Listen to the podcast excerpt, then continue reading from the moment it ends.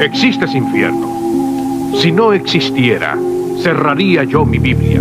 Si no existiera el infierno, no volvería yo a predicar ni un solo mensaje más en toda la vida y viviría sin Dios y sin fe, sin mayores inquietudes.